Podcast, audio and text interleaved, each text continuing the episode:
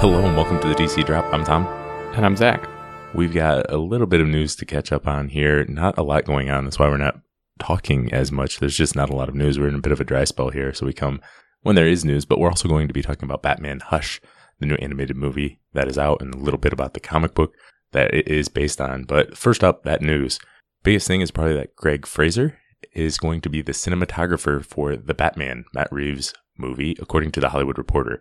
In terms of cinematography, Fraser is known for Rogue One, a Star Wars story, Zero Dark 30. He's also worked on the upcoming Dune.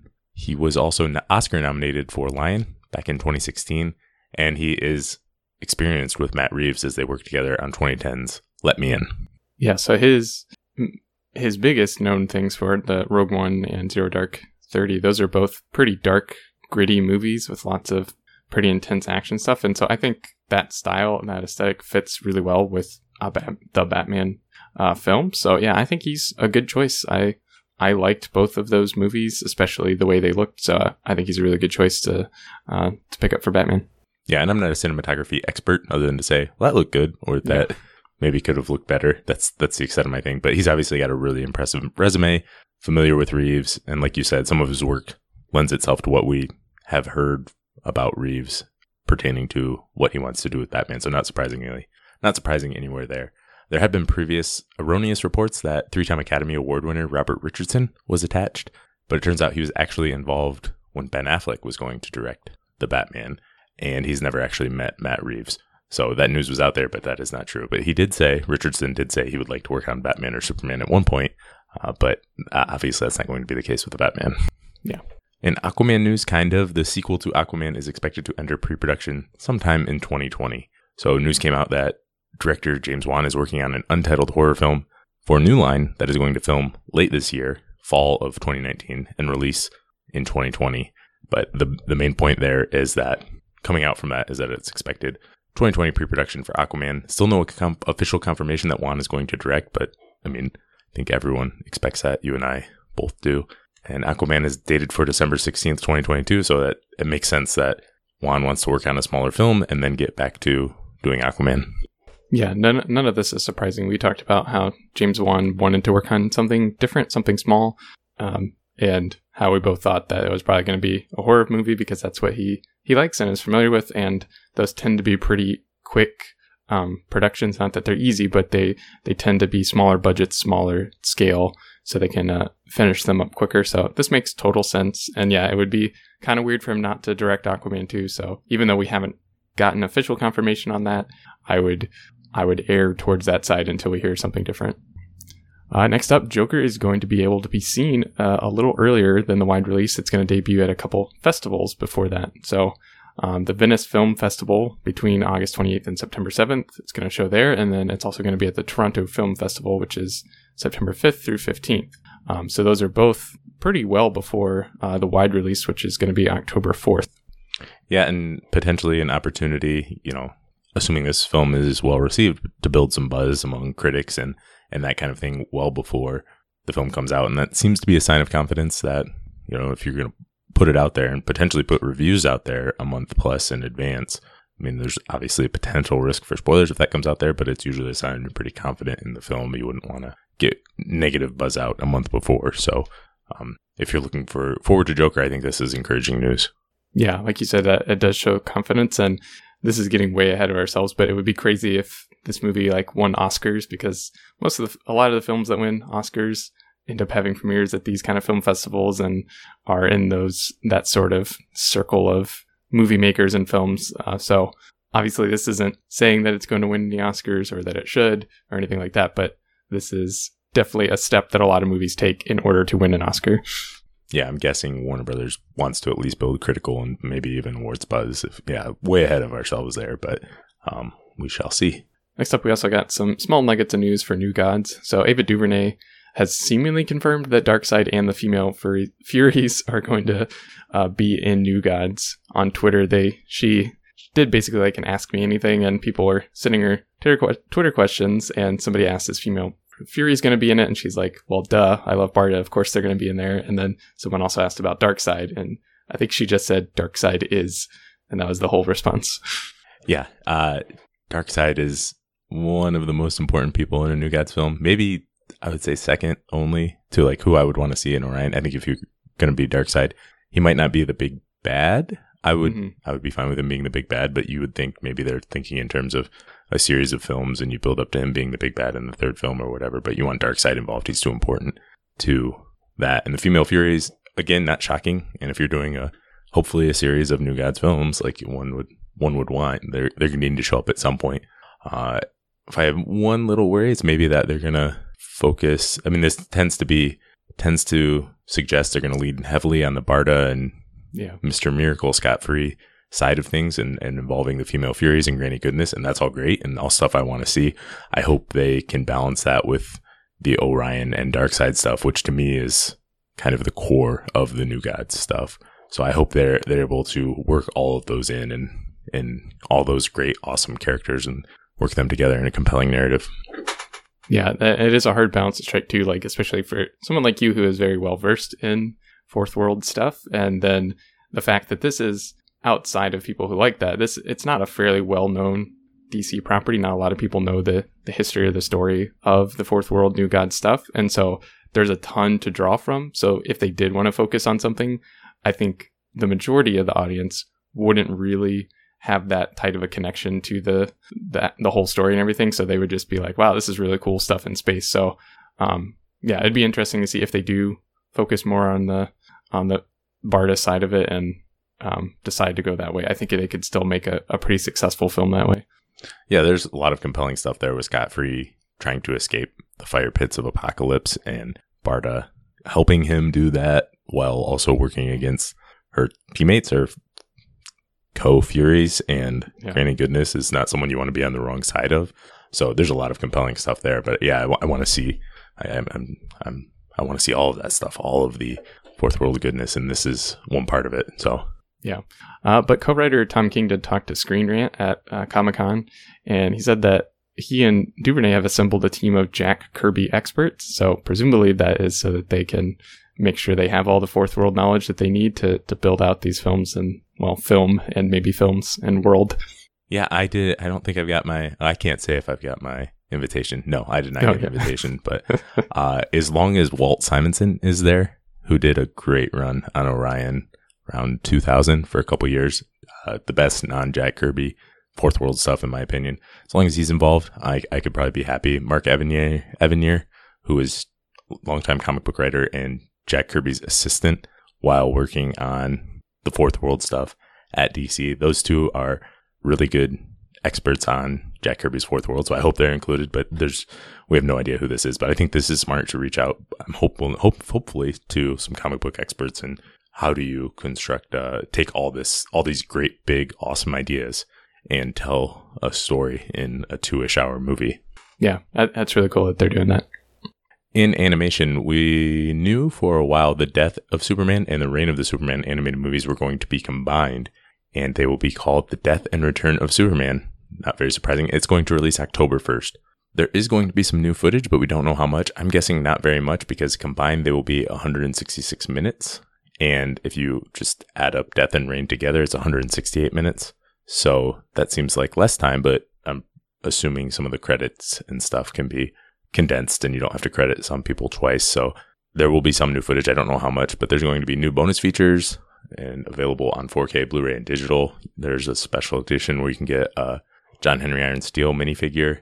And a cool thing about that, some 4K versions, I think this is the gift set. I don't know if this is going to be in all the 4K versions, but there's going to be a bonus disc of Superman Doomsday on 4K for the first time. The original Death of Superman animated film, the first really DC animated original movie that they did, is going to be on 4K for the first time. So pretty cool set, and I'm excited to see these two films put together into one seamless movie and see what that looks like.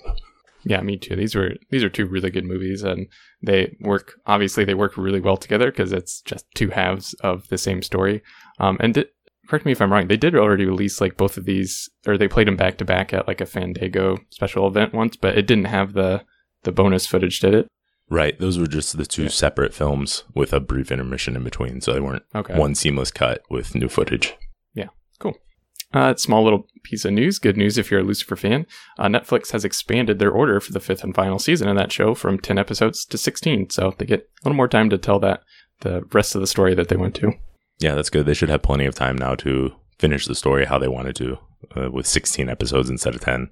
I think that's really cool. And I like this trend. iZombie's series finale was just this past week.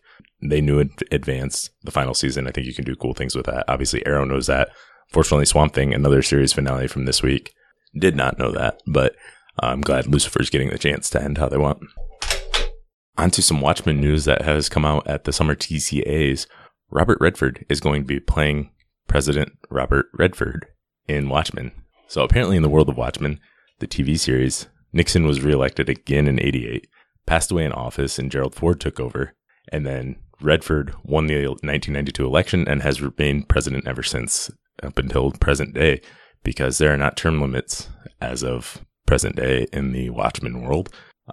Fun thing here, Redford running for president was teased back in Watchmen number 12, if you remember, at the very end there. That was mentioned, so it's cool to see they're bringing this in. Robert Redford, I think, is retired from acting once or twice, but yeah. I guess this is something to pull him back in to do some more acting.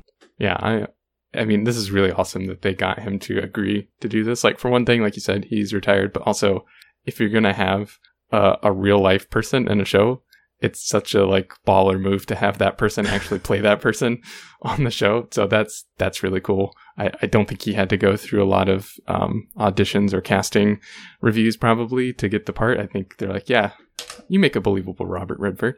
That was a dumb joke. But anyways, yeah, this is really cool and a nice little nod to a continuation of that little note from the Watchmen issue, the original comic. Right, and Redford didn't have to do his, some like the Nixon actor who had to get the Nixon nose from the Watchmen movie or anything like that. Redford should look about like what you would expect Robert Redford to look like in 2019. Next up, Elizabeth Bitsy Tulloch is going to return in her role as Lois Lane for Crisis on Infinite Earths, according to Entertainment Weekly.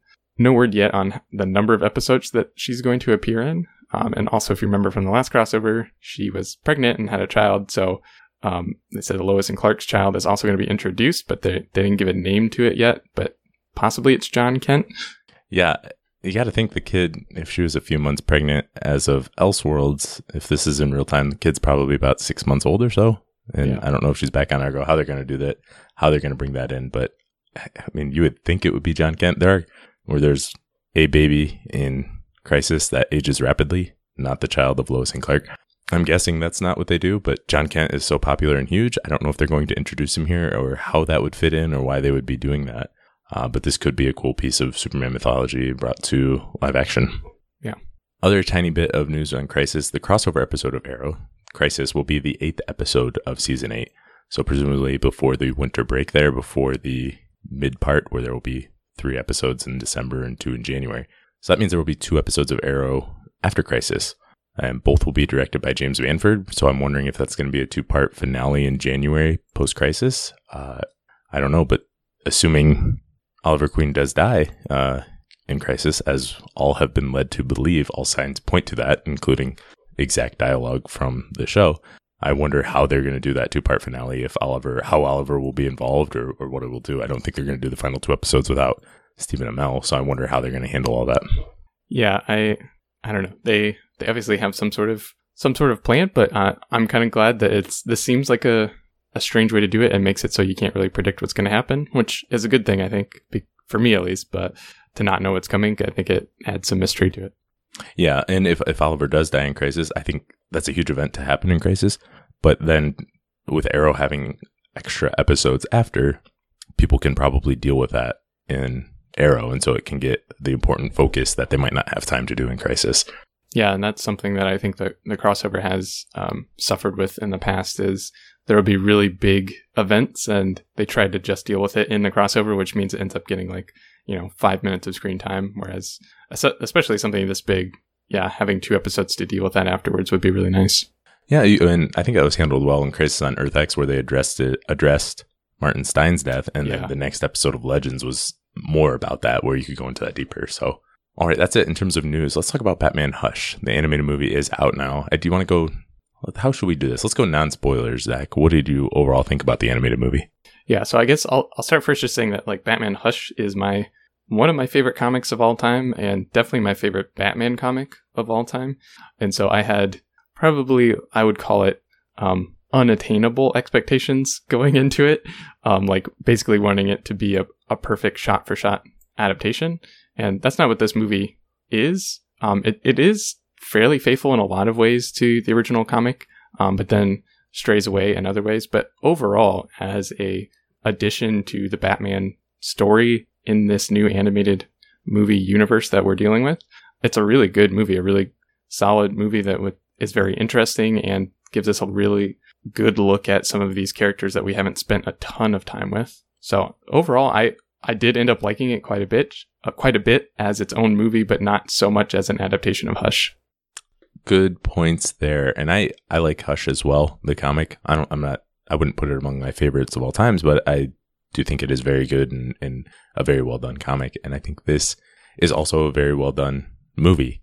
It does stray in some parts. Some of those things are understandable. Some I might not like as much, but overall it's a really fun, entertaining animated movie. It shows the fun.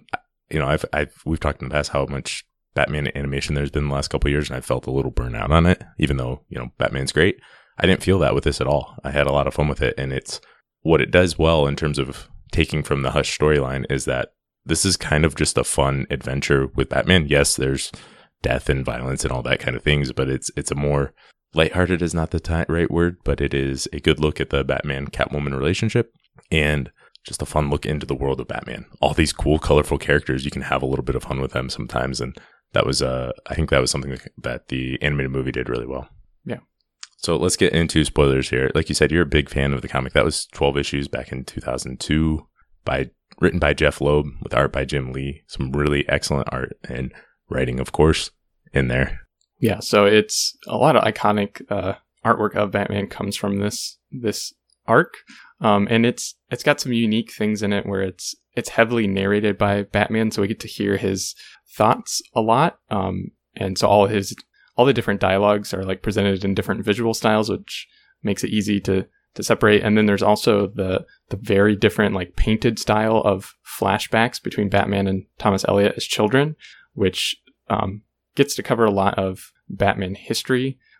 Both as a child, but then we also cover a lot of Batman history of this is, I always tell people this is a good comic to read if you didn't read a bunch of Batman going into it, because it kind of covers some of the big events in the history of Batman that are canon at that point. So you get to learn, you know, about Jason Todd and the different Robins. You get to learn a lot about that and the history of Batman. So those are really good things that I think this comic did really well. Yeah, and that narration is something that can work really well in comic book forms, but sometimes it's just not as frequently done in animation. And it, like you said, it is really well done in terms of getting you up to speed, getting you everything you need to know. So many characters, and yet, even if you hadn't been reading the ongoing Batman comic at the time, the last few years before that, you should be able to figure it out pretty easily. Yeah. And then something else that this comic does that a lot of comics do is bring in a ton of characters. I mean, Crypto the Superdog is in this, if that tells you anything about the depth of characters that they pull from. And there's also some really kind of intense moments. Like there's a fight with Joker where Batman almost kills him and has to get pulled off. And we see that in the movie. It's kind of presented a little bit differently, but there's a lot of Batman kind of wrestling with the demons that have plagued him for a long time. Especially Jason Todd, which we see gets brought back at the end. And this is a good segue into maybe some of the things that people don't like about Hush, and probably some of the valid criticism is that it is very convoluted and kind of at the end, it's a messy ending kind of, and you don't really know, like you never actually find out who Hush is for certain because he drowns before they take his mask off.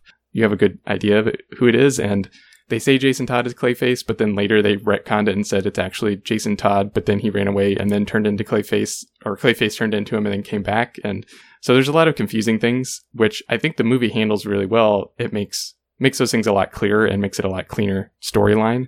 But yeah, those are just some of the things that have changed from the comic. Yeah, and that's one of the bigger parts, other than a big part at the end, is that the differences in continuity with this DC animated universe versus what was going on in Batman, right, in the post-crisis world at the time. some of the bigger things, Damian Wayne didn't even exist yet.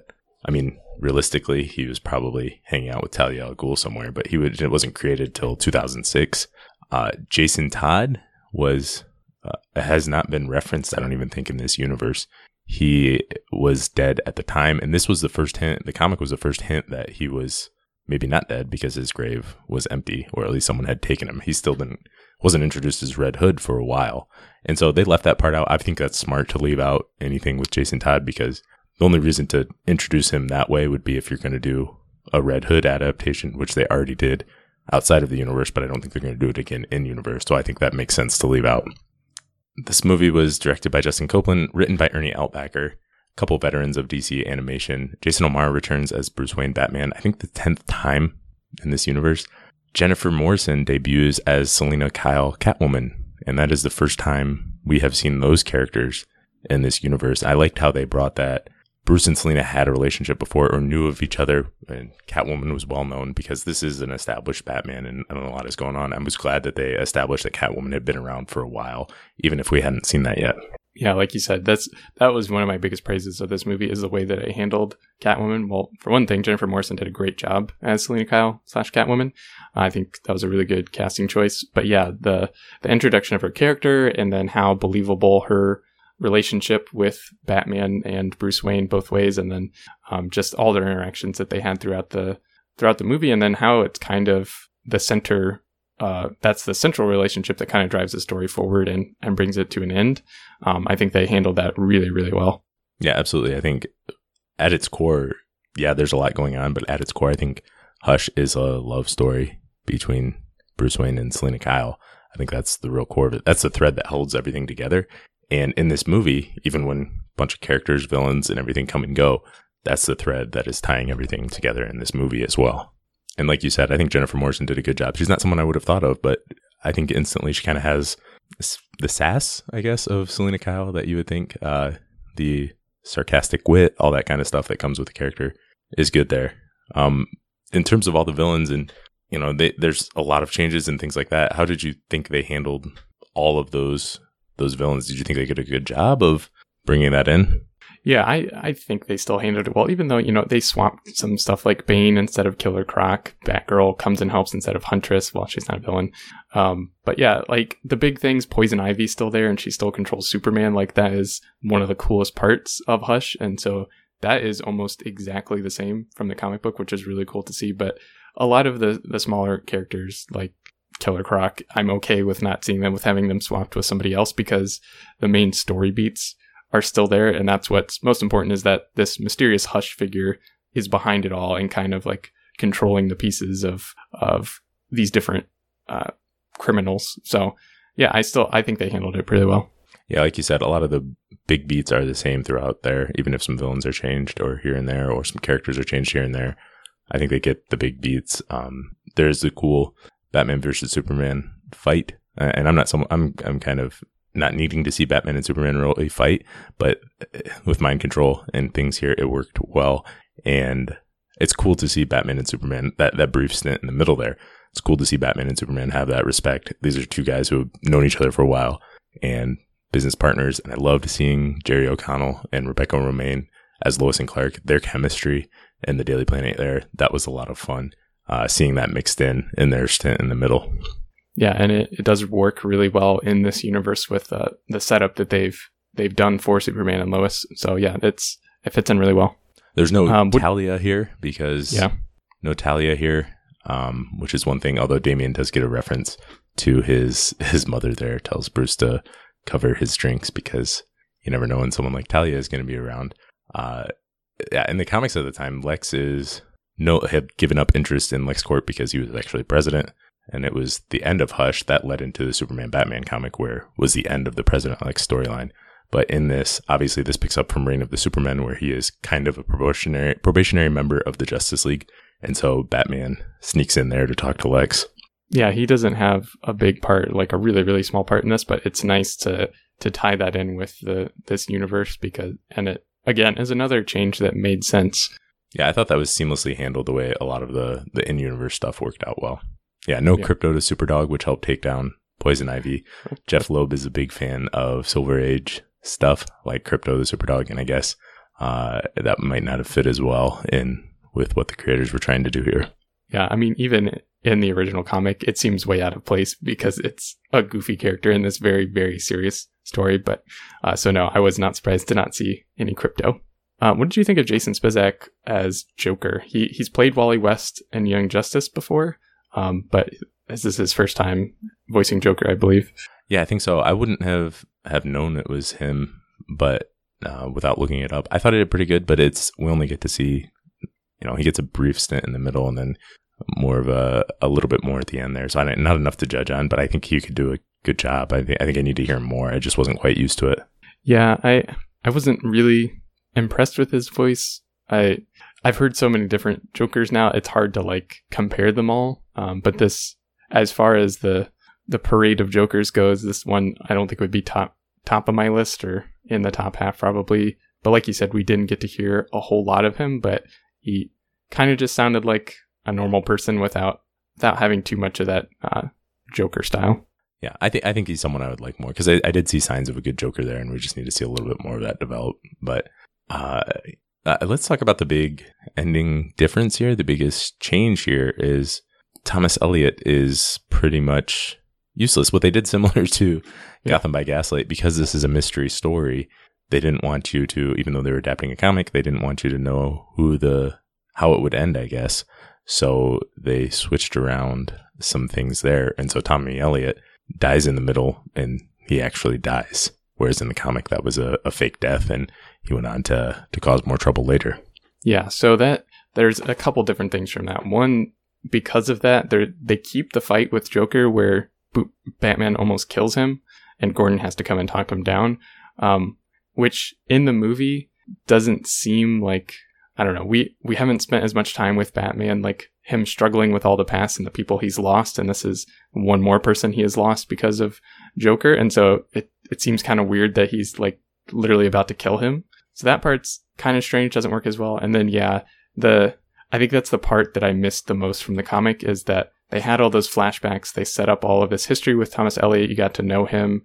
So his death meant a little bit more. And then also added a lot of clues and misdirection as to who Hush was. So that part was a bit disappointing. So the ending of finding out that Riddler is Hush doesn't have as much of a kick. Yeah, doesn't have as much of a kick as emotional resonance. Yeah.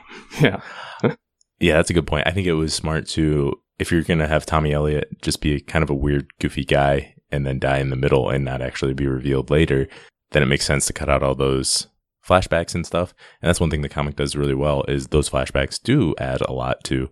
Even though here's this new character and Batman's been around forever and you're like, oh, here's this new character we didn't know about. Who's his friend? Yeah. I think the comic does a pretty good job of bringing that in and making you believe that Bruce and Tommy were friends back in their younger days. But by cutting those out, yeah, the death does not have as much of an impact. So it's kind of when he gets upset with Joker, it's kind of like, well, maybe just calm down a little bit, guy. Yeah. But yeah, they really... lay heavy on the Riddler. I'm surprised with all the C-lister jokes because Riddler is, I don't know, is he second maybe to me among Batman villains? He would think he's one of the more well-knowns, even though we haven't seen a ton of him recently and stuff. I think he's a great character. So the C-lister jokes were a bit much, but I guess in this universe you could say that. And what do you think of the whole ending with Riddler? So yeah, this is the part, is even though I'm disappointed that they didn't handle Thomas Elliott the same way as they did in the comic, this is the part that does make sense where, so they go to the graveyard and it's Thomas Elliott's empty grave and, he really is dead. And we find out with a good chunk amount of time left that Riddler is Hush. He's the one behind all of this. Whereas in the comic, it's kind of messy because like I said, you don't really know who Hush is, but you still find out that Riddler was behind all of it and he had partnered with Hush to cause all of this. So just kind of collapsing that and combining it makes the story a lot clearer with less confusion. So that part does make sense. It doesn't play as much of a big mystery as it did in the comic, which is okay, I think. Yeah. And it kind of makes sense for Riddler to get a chance to be the big bad rather than a new character we don't really know. So I'm a little split on it. I think with it being an adaptation, I probably would have liked if they had stuck to the original, but I understand wanting to keep that mystery going and all of that. So I'm a little split on it, but I think overall, you know, that was really, I mean, it kept a bit of a mystery going the first time. And I think it was fun action and everything going on there, good drama. And it ends, of course, with Catwoman letting Riddler fall to die. And then Batman has his code and they can't be together for this. And like I said, this is really just a romance story. It is two people who work together or who are colleagues, but also interested on a personal level. And they're letting their work differences get in between their personal lives, kind of. Yeah. And with the way that they took the story, this is a better way to have Catwoman and Batman part ways, because in the comic, they part ways because she says the word hush, and Batman is so paranoid and like crazy that he thinks that she's involved in somehow and pushes her away. So this makes more sense. But yeah, like you said, that it really drives home the point that this story is really about their relationship. And so I thought it was a really good way to end it, and has made me very, very interested to see how Catwoman and Batman, I want to see more of them in this universe going forward. So I think they did their job well then. Yeah. And I'll say in the comic, I think it was more her saying hush and Batman paused. He didn't really think she was involved, but he realized he couldn't trust her. You know, that was a sign he couldn't trust her. And so, and he realized he probably never could. And that was their problem at the time. So yeah, I think this was, again, a really fun way to show a bunch of Batman characters, a bunch of Batman villains along with Batman. Nightwing's in it. Nightwing's good throughout. We didn't get to really mention him, but a good look into Gotham and the Batman world. Very entertaining. And like you said, I want to see where things go from here with Batman and Catwoman and the rest of everything that's going on in the Gotham part of this universe. Yeah, I think I'd give it, you know, an A as a movie in the DC animated movie universe, and maybe like a B minus as an adaptation of Hush. So overall, it's a really good movie, and it does its job in telling a good, interesting story with some mystery and introducing a new character, and at the same time making me want to know a lot more about that character, Catwoman. So I think they did a really good job with it. Yeah, agreed there. All right, that's all we've got for today. Thanks for listening, and we'll be back soon.